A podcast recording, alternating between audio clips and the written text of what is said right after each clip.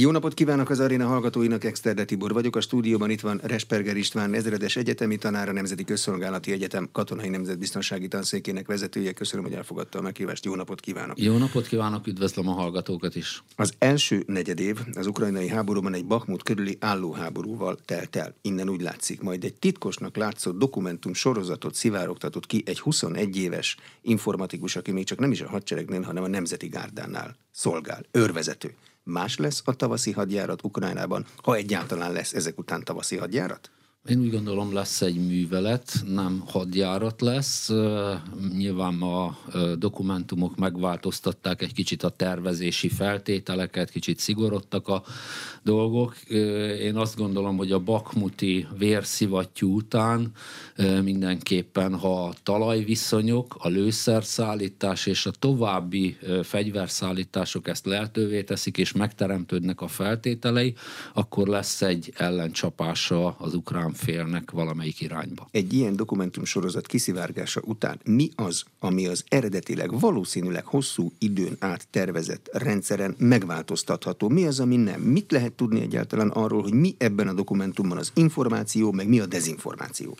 Én azt gondolom, hogy mivel ugye már az oroszok is belenyúltak, nyilván tele van dezinformációval ez a ö, papírsorozat. Én ezt nem nevezném haditervnek. Ez egy szokásos felsővezetői tájékoztató jelentés, ami elemzi azt a helyzetet, hogy mennyi segélyt kapott Ukrajna, milyen csapatkiképzéseket kapott, milyen eszközei vannak, megjelölte azokat a főirányokat, ahol lehet mozgatni a nehéz technikát, tehát ez még nem a haditerv.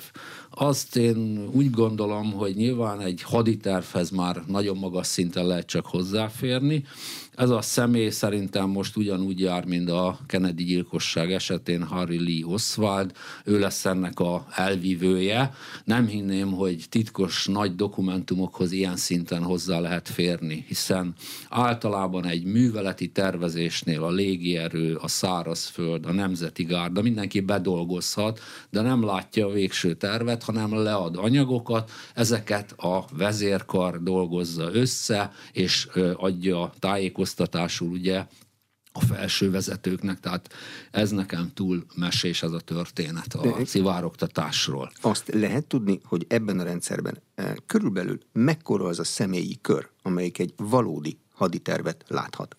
Hát ugye nyilván a, az, a, a Pentagonhoz, a honvédelmi vagy védelmi miniszterhez tartozik, az egyesített vezérkarfőnökhöz, a különböző szárazföldi, légi, haditengerészeti és egyéb vezérkarokhoz, és azoknak is a tervező részlegéhez. Tehát ha egy igazi haditervről van szó, ott 4-500 embernél több nem látja, de ez ugye az amerikai Egyesült Államok hadserege, aki milliós haderővel rendelkezik. Ez egy kisebb ország esetén, az még 100-150-et sem érhet el. Az Egyesült Államok haderejének haditervét az ukránok látják? Azért kérdezem ezt, mert az Egyesült Államok nem lehet abban biztos, hogy a két végpont között nincsenek még olyan emberek, akiknek nem kéne ott lenniük nem hinném, hogy látják, ezt általában ugye egy dossziéban viszik oda a adott helyszínre megbeszélni, illetve bevonják az ukrán felet is, hiszen nem egyedül tervezi meg a hadműveletet az amerikai Egyesült Államok, hanem a helyi viszonyokat, minden egyebet figyelembe kell venni. Tehát elektronikusan nem is mozog egy ilyen típusú haditerv? A haditerv az igen ritkán, tehát az maximum Amerikán belül, utána ez biztos, hogy nem így jut oda. Mit kell ilyenkor csinálni az ellenséges területen dolgozó ügynökökkel? Mert a hírek szerint eh, azokat is dekonspirálhatja egy ilyen dokumentum. Ha azonnal menekülnek, lebuknak. Ha helyben maradnak, akkor is lebuknak. Hát ugye ez a dokumentum sorozat, ami egyrészt áll ebből a tájékoztató jelentésből, illetve a lehallgatási anyagokból, az egy ilyen amerikai üzenet, hogy itt vagyunk, hallunk mindenkit, ez egy fajta nyomásgyakorlás mindenkire, hogy ugyan a barátunk vagy, és ahogy Szunce mondja, a barátodat és az ellenségedet a közelbe tud, hát így nagyon közel tudják az amerikaiak, hiszen az embereik, akik ugye ezeket a dokumentumokat, a, a lehallgatási anyagokat összeállítják, azok azért eléggé behatárolhatóak, hogy mondjuk egy szerb, vagy éppen ukrán, vagy éppen magyar részen, kik azok az emberek, akik ebben a körben mozognak, hozzáférnek, tehát a hírszerző és elhárító szolgálatoknak nyilván ez egy nagy munka, de meg lehet találni azokat, akik ebben a dokumentum és lehallgatási dolgokban benne voltak. Ez ugye legrosszabb ez Ukrajnának, hiszen ha már elkezdte a tervezést, újra kell tervezni, ha vannak benne olyan elemek, ami valós lehet, azt nyilván meg kell tartani, illetve hát törekedni kell a legjobb változatnak a megtartására. Az, hogy a szövetségeseiket is lehallgatják, ez egy teljesen bevett módszer? Ez alkalmas arra, hogy a szivárogtatást megakadályozzák? Én azt gondolom, Amerikának szüksége van információra, minden nagy hatalomnak szüksége van információra, ez egy nem kedvelt, de nyilván mindenki tudomásul vette, vagy ezzel él, hogy tudja, hogy hallgatják. Bakmutnak mi a jelentősége? Ez mára már egy földig rombolt település, de úgy látszik, senki nem engedott. Igen, ez egy 40 kilométer, 40 négyzetkilométeres nagyságú, 70 ezres nagyságú város volt békeidőben. Itt ugye három várost kell figyelembe venni. Szoledár van ettől északabbra, Krasznahora nevezetű város ettől északra, és ott megy valójában a főútvonal Kramatorsk irányába, ami a stratégiai fontosságú.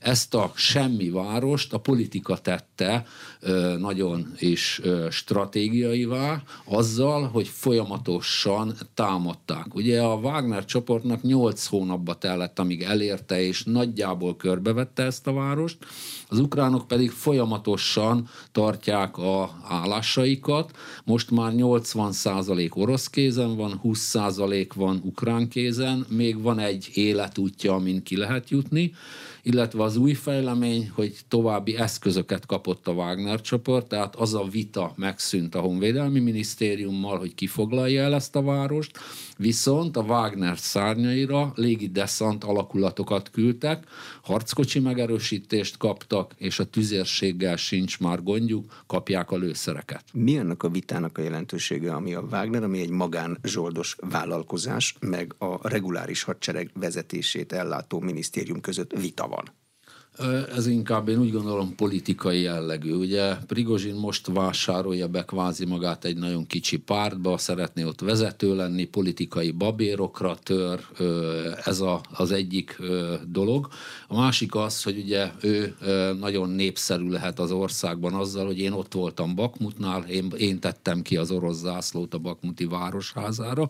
Igaz, éjjel volt, nem sokan látták, de egyfajta presztist jelent Prigozsinnak, illetve a vállalatának, kvázi, ami egy privát katonai magánvállalat, aki nagyon jó fizetést kapnak, bár legtöbb részük azért a börtönökből toborzott, egy jó hírverés, illetve most már alakul több ilyen is Oroszország területén. Tehát ez a vita elcsitult, hiszen belátta a honvédelmi vezetés is, hogy a Wagnernek a módszerei bár brutálisak, de haladnak előre Bakmutban, és hogy segítsék a gyorsabb bakmuti elfoglalást, ezért megerősítették. Miért mondja azt Jevgenyi Prigozsin, hogy a megszállt területekre kellene koncentrálni, és az úgynevezett háborút meg inkább be kellene fejezni? Ez kinek szól?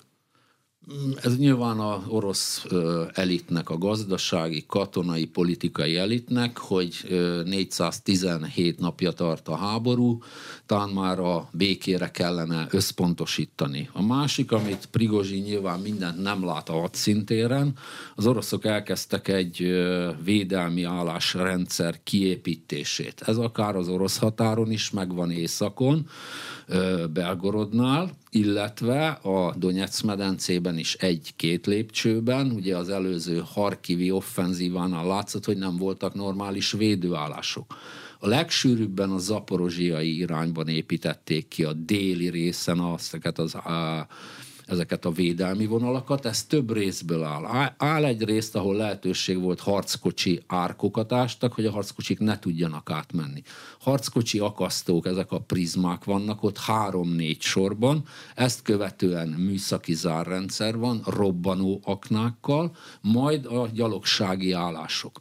A legnagyobb kiépítés pedig nyilván a Krimfélsziget megtartása stratégiai fontosságú az orosz félnek, hiszen itt mind a haditengerészeti, légierő, légvédelmi csapatai vannak, az a 10 kilométer széles szárazföldi kapocs, ami a ukrán területhez kapcsolja a Krímet, itt négy védőállást építettek ki, hiszen itt stratégiai fontosságú fegyverek vannak. Például az Iskander M rakéta, ami 1000 km hatótávolsággal 10 kilotonnás atomfejeket hordozhat, tehát 1000 kilométerre elérnek ezek a csapások, a légerő, illetve a haditengerészeti kalib rakéták viszont 2500 kilométerig. Az, hogy az oroszok védelmi állásokat építenek ki, ez azt jelenti, hogy nem kívánnak azon túlmenni, úgy gondolják, hogy a védelmi állásig az övék az ukrán föld?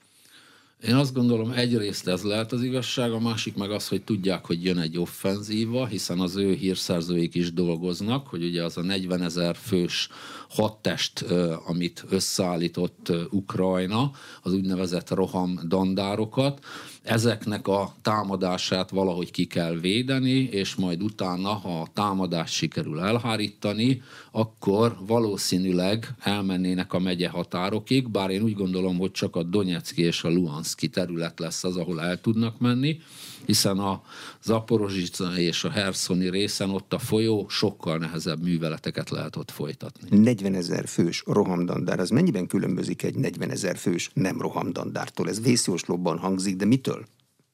Ugye rengeteg fegyver érkezik Ukrajnába. Azt lehet mondani, hogy közel 940 harckocsit kapnak most, ezekből 120 még folyamatban van, hogy beérkezzen, és ezekből közel 150 ez modern, Leopard 2, A4-es, A6-os, Challenger, illetve M1 Abrams harckocsi.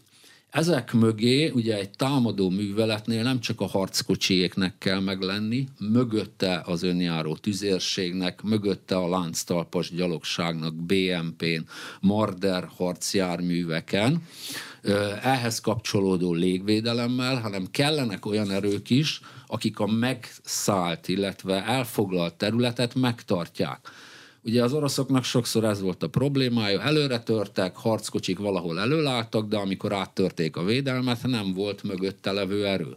Tehát erre készül ez a rohamdandár, hogy akiket egyébként két és fél százalékban hölgyekből, rendőrökből, tartalékosokból toboroztak, hogy majd a területet megtartsa a harckocsik, a gyalogsági harcjárművek mögött. Arra vannak kiképezve, hogy megtartsák a területet, tehát nem ők mennek az első vonalban? Nem, nem, nem. Tehát egy harcrend általában úgy néz ki, hogy felderítő járművek mozognak egy támadó ék előtt ezek általában könnyű, kerekes járművek, akár lehetnek Striker gyalogsági harcjárműveket, amit Amerikától kapnak, körülbelül 40 darabot. Ezt követheti egy könnyebb páncélos ö, alakulat. Franciaországtól könnyű kerekes harckocsikat, AMX 10-eseket kaptak, ezek lehetnek ezek előtt ö, lehetnek Marder vagy Bradley gyalogsági harcjárművek. Ha ők nagyobb ellenségbe ütköznek, akkor a mögötte levő nehéz harckocsik, tehát a Leopard, a Challenger és az Abrams lép akcióba, de mindezt a műveletet ugye le kell fedni légvédelem szempontjából, tehát ott lesznek a Kub, a Gepard, önjáró légvédelmi eszközök, amelyek biztosítják ezt. A mögöttes térségben van ugye az önjáró tüzérség, aki követi majd őket, ezek Panzerhaubice 2000, Dana, Zuzana vagy Cézár típusú önjáró lövegek, mind 155 mm-es taracklőszerrel van ellátva. A legmélységben pedig ugye a Patriot ütegek ebből négyet kapott Ukrajna, ezek biztosíthatják ezt a műveletet, de ugye az már látszik, hogy ebben a műveletben legalább 15 féle eszköz van. Hát Tehát és... a híradás, a kiképzés, a logisztika iszonyú nagy szerepet kap, hogy tudják ezeket felkészíteni. Ehhez képest a rohamdandárok felkészítése sokkal egyszerűbb. De hogyan tudnak ezt begyakorolni? Ha jól emlékszem, akkor a Zsuzsana, a szlovák rendszer kivételével az ukránok elvileg egyet sem láthattak korábban, ezeket most frissen kapják. Hogy fogják azt elkerülni, hogy ne legyen baráti tűz, és az előre vonuló csapatokat ne lőjék hátba a saját fegyverekkel? Ugye a kiképzésről már egyszer beszéltünk, amikor elmondtuk, hogy a Leopard 2-es harckocsira kaptak 5 hetes kiképzést a kezelők. Az Abramsekre 22 hetest adnak Amerikában, és a Challengerre van ugye 6 hetes kiképzés. De ez nem azt jelenti, hogy kötelékek tudnak mozogni, itt azt jelenti, hogy az egyes kezelőt kiképezték, a vezetőt, az irányzót, a töltőt és a parancsnokot. Tud menni Ezt, a harckocsival, lát, kilát belőle, de ennyi. Ezt követően kell a szakaszt, a négy harckocsit, a századot, a 13-at, meg a 44-et a zászlóajban összehangolni.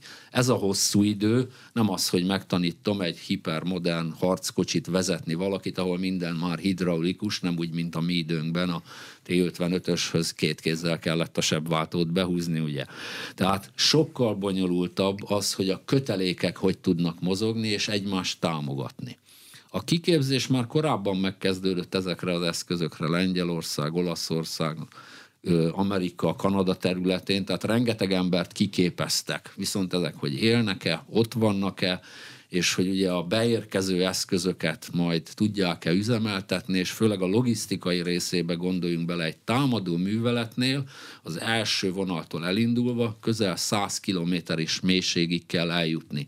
Ezen a területen belül összehangolni, hogy a lőszer, az üzemanyag, minden egyéb ott legyen, nagyon nehéz. Szerencsére a harckocsiknak egyforma a lőszere, a franciákét leszámítva, a tüzérségi egyforma 155 mm-es, de a harcjárműveknél már különböző típusok vannak, tehát elég bonyolult lesz ezt a műveletet összehozni. Ha elindul egy ilyen művelet, mekkora rátartással kell tervezni katonában, meg eszközben, hogy ha kiesik egy, kettő, akkor még mindig legyen ott?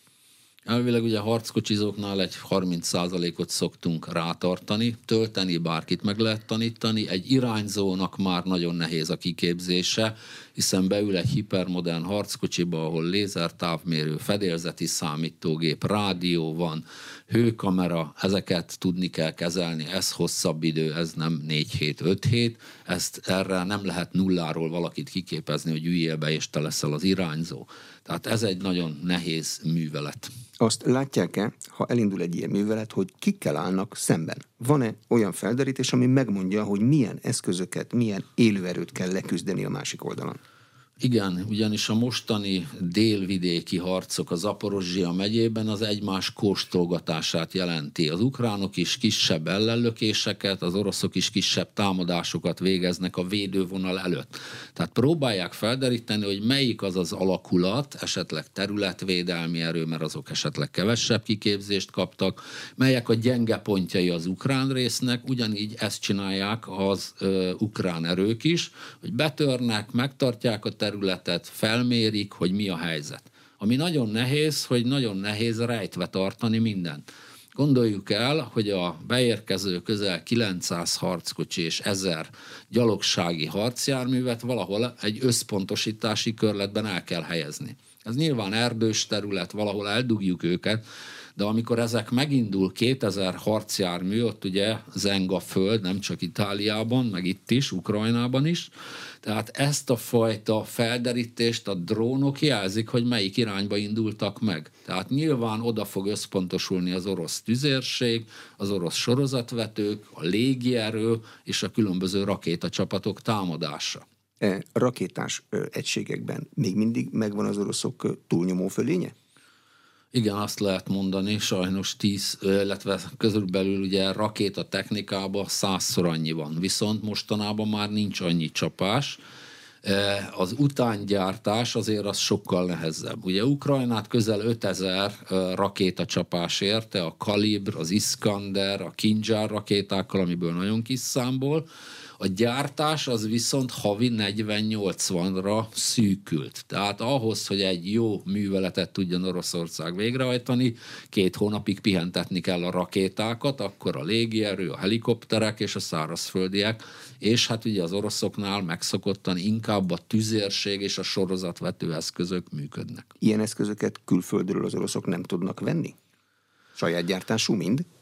Igen, ők próbáltak ugye a Sisi-től, Egyiptom elnökétől rakétatüzérséget, a sorozatvető eszközökhöz 40 ezer darab rakétát vásárolni, az kiszivárgott iratok szerint, Észak-Korea és Kína a nagy kérdés, hogy onnan mit és mennyit kaphatnak, vagy milyen formában kaphatnak és hát ugye hosszú távon pedig az a kérdés, hogy Kína ezért mit fog kérni, ha megsegíti az oroszokat ebben a háborúban. De technikailag egyébként lehet? Tehát tud Kína vagy bárki más olyan eszközt gyártani, ami az orosz rendszerekben kompatibilis? Igen, igen mert ilyen ö, eszközökkel rendelkezik, tehát a sorozatvetők, a BM21, a Smerch, illetve a többi, a 122 mm-es és a 152 mm-es tarackhoz pedig még Észak-Korea is tud szállítani. Április van. Milyenek a talajviszonyok most Ukrajnában? Mert korábban beszéltünk arról, hogy a Rasputica az megöl szinte minden műveletet, ha akar.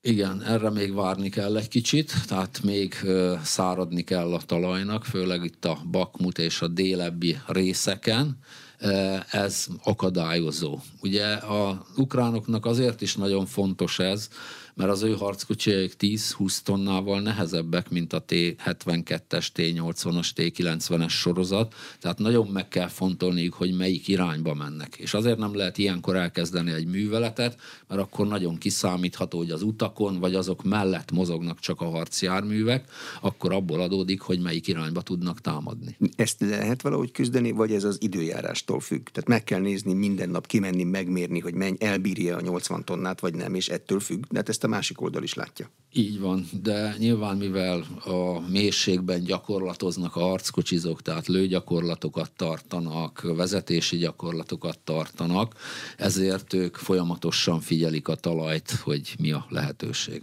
Mi függ attól, hogy ez a művelet, a csata Bahmutnál, most maradjunk ennél, mert ezt látjuk, hogy dől el? Én úgy gondolom, ez már eldőlt. Egyrészt az utánpótlási lehetőségei nincsenek a bendrekett erőknek. Őnekik a szervezet visszavonulásra van lehetőségük. Ugye harcolva egy-egy század zászlóaj megpróbálja feltartóztatni a támadó Wagner csoportot és a légideszantosokat, és szépen állásról állásra ki tudnak vonulni.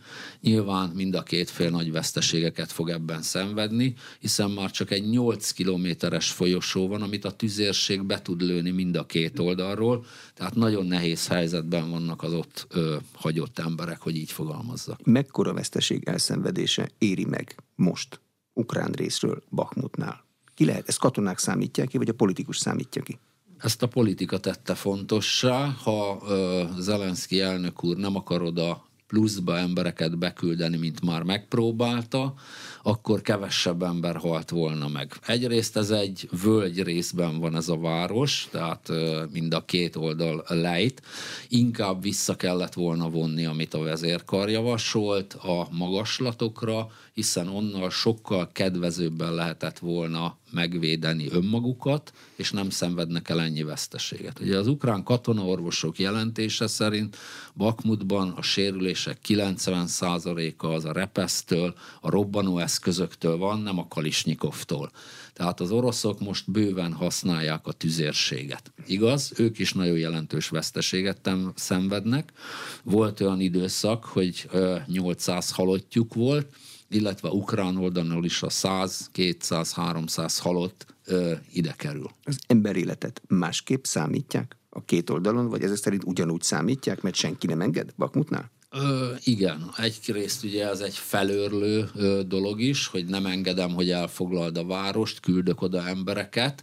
A másik pedig az, hogy ö, kimerítsem a tüzérkészletét mind a két félnek, illetve az emberkészletét.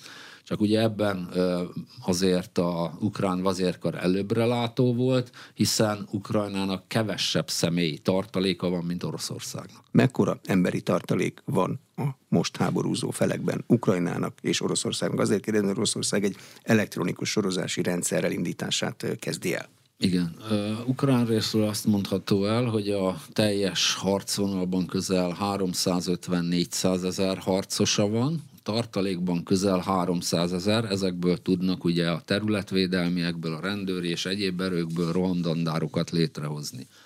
Orosz részről, amit látunk, közel 300 ezer embere van az arcvonalban, tehát kicsit kevesebb, viszont még azt nem látjuk, hogy a 120 ezer korábban részleges mozgósításnál kiképzett erőket melyik részre fogja csoportosítani. Az látható, hogy különböző stratégiai tartalékokat képzett Oroszország, hogy majd a veszélyeztetett irányba ezeket tudja mozgatni. Viszont további mozgósítási lehetősége is van Oroszországnak, ugye most éppen a sorkatonai szolgálatra behívottakat hívják be, és ennek ugye van a elektronikus behívásnak egy másik jelentősége, így teljesen kontrollálható az egyén, hogyha ki akar menni az országból, vagy éppen el szeretné hagyni, akkor azért ellenőrizhető. Nyilván ez nem Oroszország teljes területére, inkább a nagyvárosokra fog korlátozódni. Az látszik, hogy a, ebben a hatalmas országban milyen népcsoportokat hívnak be harcolni Ukrajnába? Inkább a veszteségekből látszik, hogy általában inkább a távol-keleti, a déli ö, tartományoknak a ö, embereiből volt nagyobb emberveszteség. Most már a háború 417. napján már mindenkit egyformán érint ez, tehát nagyok a veszteségek. Ugye a világ ranglistát is összeállították már, hogy a második világháborúban közel négyezer embert veszítettek naponta az oroszok. A németeknek volt olyan napjuk, hogy három ezret, a harmadik helyen van a finn háború, ott az oroszok 1400-at, és most a negyedik helyre bejött ez a ukrán háború, hogy napi 800 halottal, tehát nagyon nagyok a veszteségek. Ezek a veszteségek már az orosz nagyvárosokba is elérnek? Tehát ott is látják már, hogy mi történik Ukrajnában, vagy ott még nem? Ö, igen, hiszen pont a május 9-i diszemle elhalasztásából azt a következtetést is lehet ö, levonni, hogy az emberek látják, hogy az úgynevezett különleges katonai művelet nem érte még el a sikerét. Mi most a honvédő ukránok és a megszálló oroszok katonai célja? Látszik-e? És milyen időtávban gondolják ezt a katonai célt megvalósítani? Ugye, ha a politikai részről nézzük, akkor mind a két vezető, Putyin is és Zelenszky úr is győzelmet vár a sajátjaitól. Hogy mi a győzelem, azt nagyon nehéz most katonailag lefordítani, főleg ha Bakmutra tekintek, egy szétlőtt város romokban, illetve egy orosz rendszernek az elfogadása. Katonai szempontból azt látjuk, hogy az oroszok tovább szeretnék folytatni ezt a műveletet, ezt a felörlő, tüzérségi, rakéta, helikopter csapásokkal tűzdelt műveletet, mert ebben jobbak, mint az ukránok. Az ukránok szeretnének ugye egy ellentámadást indítani, amit a én véleményem szerint körülbelül egy 80 km széles arcvonalon tudnak megindítani, valószínűleg Melitopol irányába, és egy 100 kilométeres mélységbe juthatnak el 4-6 nap múlva. A műveletet ők még valószínű, mivel egyre több videót látunk arról, hogy kétéltű műveleteket, tehát a különböző páncélozott szállító gyalogsági harcjárművekkel folyóátkelést gyakorolnak, mivel Herson körül a leg ö, ö, ö, kevésbé széles a Dnieper, ott várható, illetve nyilván fognak elterelő támadást indítani Luhansk megyében, de a speciális alakulatok bevetését, illetve a különböző ö, precíziós csapásokat fogják elővenni. Ugye a Herson és a Harkivi offenzívánál is azt láttuk, hogy a megelőző napokban 400 célra mértek csapást. Ugye egyrészt ott vannak a HIMARS sorozatvetők 70 kilométerig, kaptak rakétákat a britektől 250 kilométeres hatótávolsággal, ez a Storm Shadow, illetve a különböző eszközeikkel, tüzérségi eszközeikkel is tudnak 50 kilométerig csapást mérni, mint például a Panzerhaubitze 2000. A krímet tudják csapások alá vonni, vagy azt még nem? Ezzel a brit rakétával a Krímfélszigetnek a 78%-a belőhető, tehát a repülőtereken, a vezetési pontokon, a haditengerészeti bázisokon, légvédelmi rendszereknél nagy a készültség, azt lehet mondani, hiszen erről a részről, a Krimről már elérik a Fekete-tengernek a teljes lefogását légvédelmi eszközökkel az oroszok. De célszerű katonai művelet volna a Krímet támadni, vagy ezt majd a politika eldönti? Vagy ahogy sikerül? Én azt gondolom, lesznek ukrán sikerek, főleg Melitopol irányába, még Hersontól délre is el tudom képzelni, hiszen rengeteg ö, gyalogsági harcjárművük van, ami erre alkalmas. Tehát mindenképpen. A Krímre való szárazföldi akciót én nem tartom ö, elképzelhetőnek, ott azon a 10 kilométer széles földnyelven négy ö, védelmi vonal van egymás mögött, illetve a közeli víz területekről nem tudnak támadást indítani az ukránok, nincsenek deszant olyan ö, részeik, maximum speciális erőkkel tudják zaklatni az orosz erőket, illetve az ő ellátásukat, logisztikájukat. A háború vége, vagy egy tűzszünet vége után a zaklatás az megmaradhat mindkét részről? Én azt gondolom ugyanolyan lesz, mint korábban a Donetszki részen, hogy volt ugyan egy tűzszüneti vonal, és az EBSZ megfigyelők pedig napi 30-40 tűzszünet sértést láttak, illetve a speciális alakulatok át fognak menni ezeken a tűzszüneti vonalakon. Portyázni, vagy mit csinálnak a speciális? Zavart kelteni? Egyrészt zavart kelteni, másrészt kiemelni vezetőket, személyeket, vezetési pontokat megtámadni, vagy fontos légvédelmi bázist, vagy légvédelmi rakétákat, eszközöket pusztíthatnak el. Van-e arról most adat, hogy Ukrajna támogatói meddig akarják és meddig tudják fenntartani Ukrajna fegyveres, logisztikai, technikai, elméleti támogatását?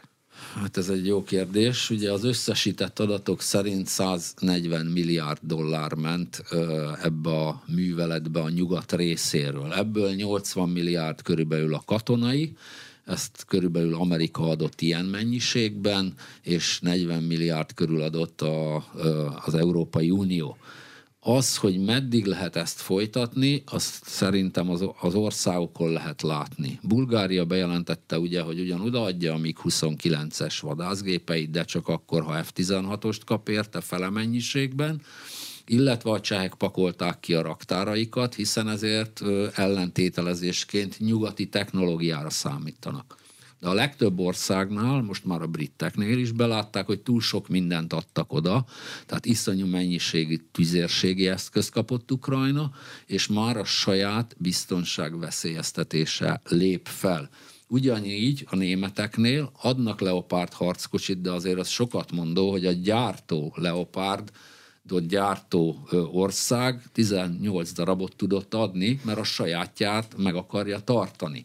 A mardereket pedig a harcrendjéből vonta ki, mert nem tudta a régieket felújítani, úgy adott át 40 darab gyalogsági harcjárművet. De ez nem azt jelenti, hogy jó a fegyveriparnak? Mert a kormányok, a politika megrendeléseket fog adni, nagy profittal lehet csinálni, régieket kiszórják, újra cserélik.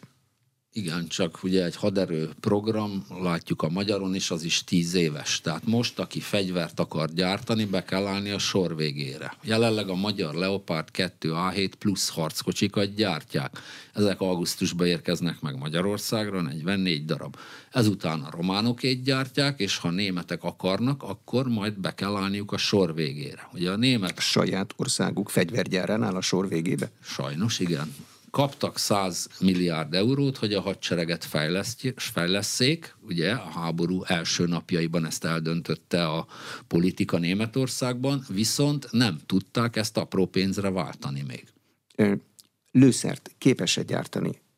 Ukrajnának nagy mennyiségű, még a szovjet időből származó fegyvere van, értelemszerűen abba a illő lőszerrel. Ezt képesek gyártani?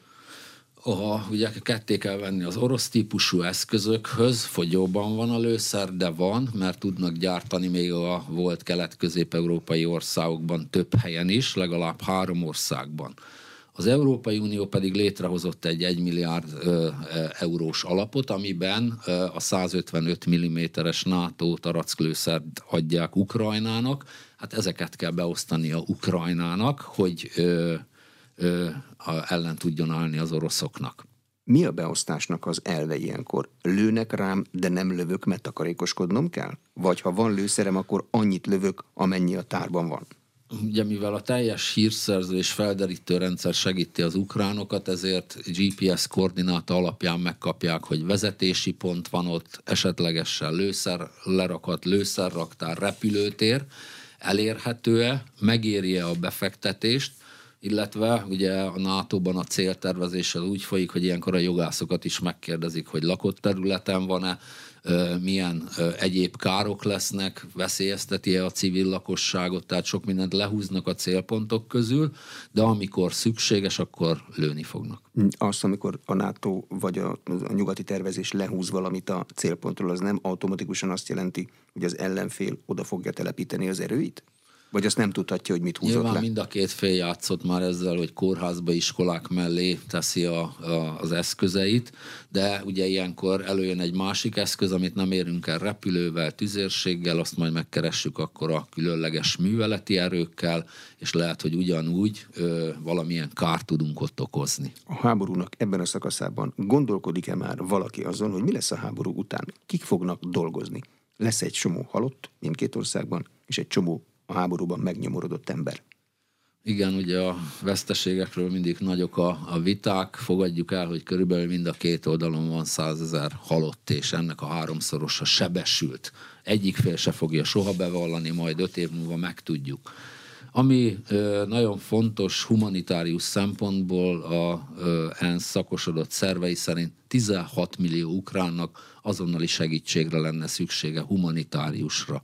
8 millió ember elvonult az Európai Unióba, és az e, Ukrajnán belül 5 millió ember elmozgott. Gondoljunk bele, ez 13 millió ember, aki helyét változtatta Ukrajnán belül. Másfél Magyarország. Így van. A másik kérdés az anyagi része. A Világbank meghirdetett egy 411 milliárd dolláros programot, ami azt jelenti, hogy 10 éven keresztül így lehetne helyreállítani Ukrajnát.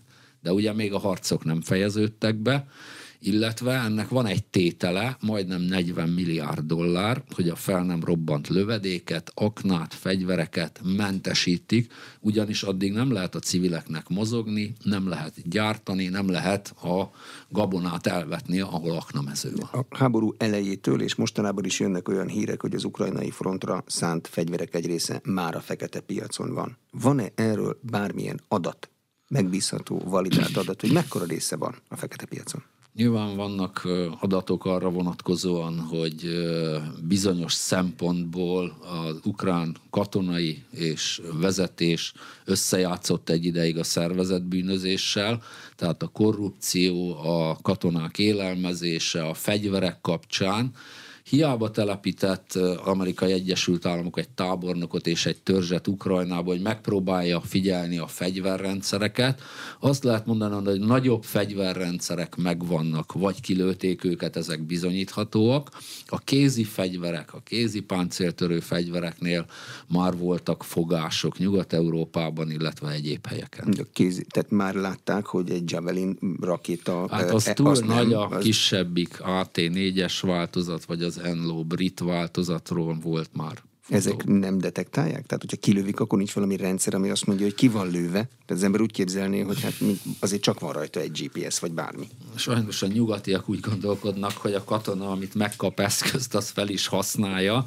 Tehát nem tettek bele ukrán biztosítékot, hogy ha kilőték, akkor el kell számolni. Például a afganisztáni műveletek alatt, ha használták ugye a Stinger kézi légvédelmi rakétát, a, a akkori ellenállók, az orosz haderő ellen Afganisztánba, azoknak el kellett vele számolni, hogy a cső itt van. Uh-huh. A szlovákok 13 még 29-est adtak Ukrajnának, és azt mondják, hogy mindet leszállították.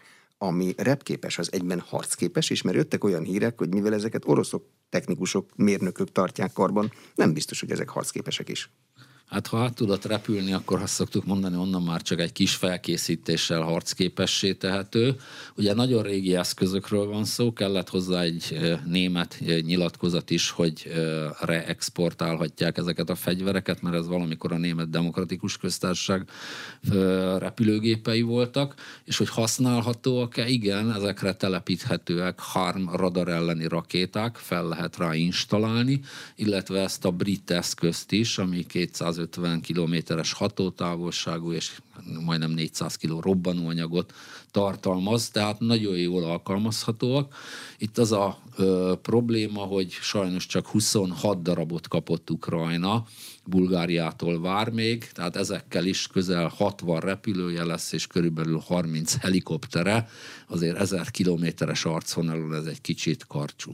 Mennyi egy ilyen régi eszköznek az élettartama ebben a háborúban? Az emberekről már korábban beszélt, az megdöbbentően rövid. Egy MiG-29-es meddig él a harcmezőn? Én azt gondolom, nagyon rövid az is, hiszen nagyon fogynak az ukrán pilóták, már negyed, harmadéves hallgatóknak is fel kellett szállni a géppel, műveletbe menni, hiszen a légvédelmi eszközrendszer mind a két oldalon nagyon hasonló. Az S-3 400 és 500 kilométeres hatótávolságú rakéták már 120 kilométerről felderítik a repülőt, illetve 40-60 kilométerről le is lövik nagy valószínűséggel. Tehát iszonyúan oda kell figyelni egy művelet tervezésekor, amikor repülőgép párokat, vagy esetleg századot, amit nem nagyon láttunk ebben a háborúban, alkalmaznak, a helikoptereknek ugye szintén óriási ellenfele a kézi légvédelmi rakéták, főleg a Stinger kézi légvédelmi rakéta, ami két és fél kilométeren belül elpusztíthatja ezeket az eszközöket. De érdemes egyáltalán repülőt a levegőbe emelni, ha egy annál sokkal olcsóbb eszköz lelövi? Érdemes, mert ugye a nagy hatótávolságú rakétákat, ami 200 kilométerre megy, ahhoz nem kell túl közel menni az arcvonalhoz, ahol a közepes légvédelem megsemmisíthetné. Ja, időközben Kína is tett egy békejavaslatot, majd Xi Jinping elnök fogadta Emmanuel Macron és von der Leyen asszonyt, miután Moszkvába járt. Kína belépése ebbe a konfliktusba. Közelebb viszi a tűzszünethez a feleket, közelebb lögdösi, vagy nem? Én azt gondolom, Kína, amikor előállt a 12 pontos béketervével, a saját nemzeti érdekeit követte. Tehát nagyon szépen megfogalmazta, hogy mindenki fejezze be a fegyverszállítást, koncentráljunk a gazdaságra, az atomerőművek biztonságára és az emberek védelmére. Én úgy gondolom, hogy mind a német, mind a francia puhatolózás az abba az irányba szeretné mozdítani Kínát, hogy vesse latba a tekintélyét, és Oroszországot kényszerítse rá, vagy segítse abba az irányba, hogy egy tűzszünet legalább kialakuljon, hiszen azért mindenki a gazdaságot is figyeli, a kínai gazdaságban is visszaesések voltak, az Európai Unióban is, az infláció is magas, és egészen 24-ig biztos, hogy ez lesz. Tehát ez is mozgatja a német és a francia elnököt is, és nyilván szeretnének Törökországgal, Izraellel vagy Kínával ott ülni a tárgyalóasztalnál, hiszen nagy dolgok fognak ott eldőlni. De Kína nagyjátékos? A testéhez mérhetően nagyjátékos? Ebben Igen. a viszonyrendszerben? Igen, Tehát Amerikával összemérhető? Szerintem összemérhető, hiszen az ő kezében van az a lehetőség, hogy Oroszországot nagyon megsegítse, egyrészt katonailag, másrészt már jelezte, hogy a kivonuló multinacionális vállalatok helyére szívesen belépne, hiszen az infrastruktúra ott van, tehát nagyon hosszú távra játszik, illetve játszik arra, hogy Oroszország már 84%-kal visszaesett a gázexportja például Európába, azok a természeti kincsekhez sokkal közvetlenebb hozzáférése lesz, vagy ezeket megkaphatja. Nukleáris eszközöket kíván Vladimir Putyin telepíteni Fehér Oroszországba, talán már telepített is. Ez közelebb visz bennünket a háború végéhez, vagy egy nukleáris konfliktushoz visz bennünket közelebb? Én azt gondolom nem visz közelebb egy nukleáris konfliktushoz. A világon 12.007 darab atomfegyver van, 5900 van az oroszok kezén, 5400 az amerikaiak kezén. A, mivel ö, Amerika ugye két óceán által határolt, ő kevesebb harcászati nukleáris fegyvert tart fenn, körülbelül 200 darab van neki, ezek hat NATO bázison vannak Európában, tehát ezek már itt vannak az európai hadszintéren. Azzal, hogy Oroszország bejelentette ezt a telepítést, valójában nincs rá szüksége, csak a saktáblán előbbre tolta azt a lehetőséget, hogy messzebb tudja eljuttatni az Iskander, illetve a különböző ö, harcászati nukleáris fegyvereit. Ezek ugye kétféleképp tulajdonképpen állnak össze.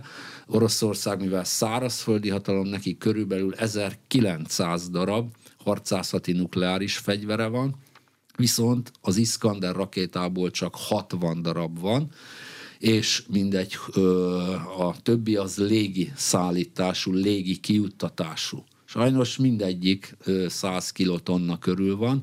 Ugye Hiroshima az 16 kilotonna volt, Nagasaki pedig 22 kilotonna, tehát mindegyik 5 Nagasakival vagy Hiroshima-val ér fel, ha valahova kerül. De azt is el szoktuk mondani, hogy nyilván amíg vannak ezek az eszközök, lehet esély annak, hogy valaki beveti ezt. De gondoljuk bele, egyik fél sem akarja a lakosságát az orosz kisebbségre e, ilyen hatást kiváltani, Másrészt továbbra is egy visszatartó és elrettentő fegyver, hiszen mindenki tudja, nem megnyerhető egy ö, atomháború, hiába kezdi valaki a hadszintéren nukleáris fegyverekkel, harcászatiakkal, előbb-utóbb eszkalálódik, az ténylegesen eszkalálódik, és akkor az interkontinentális ballisztikus rakétákra kerül sor. Mi a rendszere a nukleáris háború megelőzésének? Nyilvános-e, kipróbált-e, van-e forró drót Washington meg Moszkva között, vagy a katonák között, hogyha valami elindul, akkor tudassák, hogy nem azért van, nem ez történik, nyugalom, vagy nincs ilyen? Van forródrot természetesen, mind a két állam a különböző szerződések alapján korai előrejelző rendszereket jelzett, ami azonnal jelzi, hogy ha valahol nukleáris fegyvert, vagy interkontinentális ballisztikus rakétát indítanak, tehát hogy legyen ideje felhívni, beszélni, nyilván ezek már csak percek, hiszen ha igazi fegyver, akkor válaszcsapást kell indítania a másik ugye a, a, az a fajta e, egyeztetés, amikor mondjuk a titkosszolgálatok is egyeztetnek arról, hogy hagyjuk már abba a fenyegetést arról, hogy most mi aztán még nagyobb rakétát tolunk be a Vöröstérre, vagy éppen Washingtonba. Mindenki tudja, hogy mennyi fegyver van, 90%-ban ez a két ország uralja. Megállítható, ha elindítottak egy nukleáris eszközt hordozó rakétát? Tehát az menet közben hatástalanítható, kikapcsolható, levezethető, vagy azzal senki nem tud már semmit kezdeni? Hát elég nehéz ez a helyzet, hiszen a, nyilván van rajtam önmegsemmisítő rész, de azért egy nukleáris fegyver, ha becsapódik bárhol, azért az a környezetre elég rossz hatással lesz. De úgy látja, hogy nem mentünk közelebb egy nukleáris konfliktushoz. Én nem, ami... nem gondolom, hogy közelebb mentünk, ez egy orosz politikai játszma volt, hogy kiterjessze oda a hatását. Köszönöm a tájékoztatást. Az elmúlt egy órában Resperger István ezredes egyetemi tanára Nemzeti Közszolgálati Egyetem Katonai Nemzetbiztonsági Tanszékének vezetője volt az aréna vendége. A műsor elkészítésében Módos Márton főszerkesztő vett részt. A beszélgetést a rádióban most felvételről hallották, és az infostart.hu oldalon is figyelemmel kísérhetik. Ha érdekesnek találták, iratkozzanak fel az Inforádió YouTube csatornájára. Köszönöm a figyelmet, Exterde Tibor vagyok. Köszönöm szépen.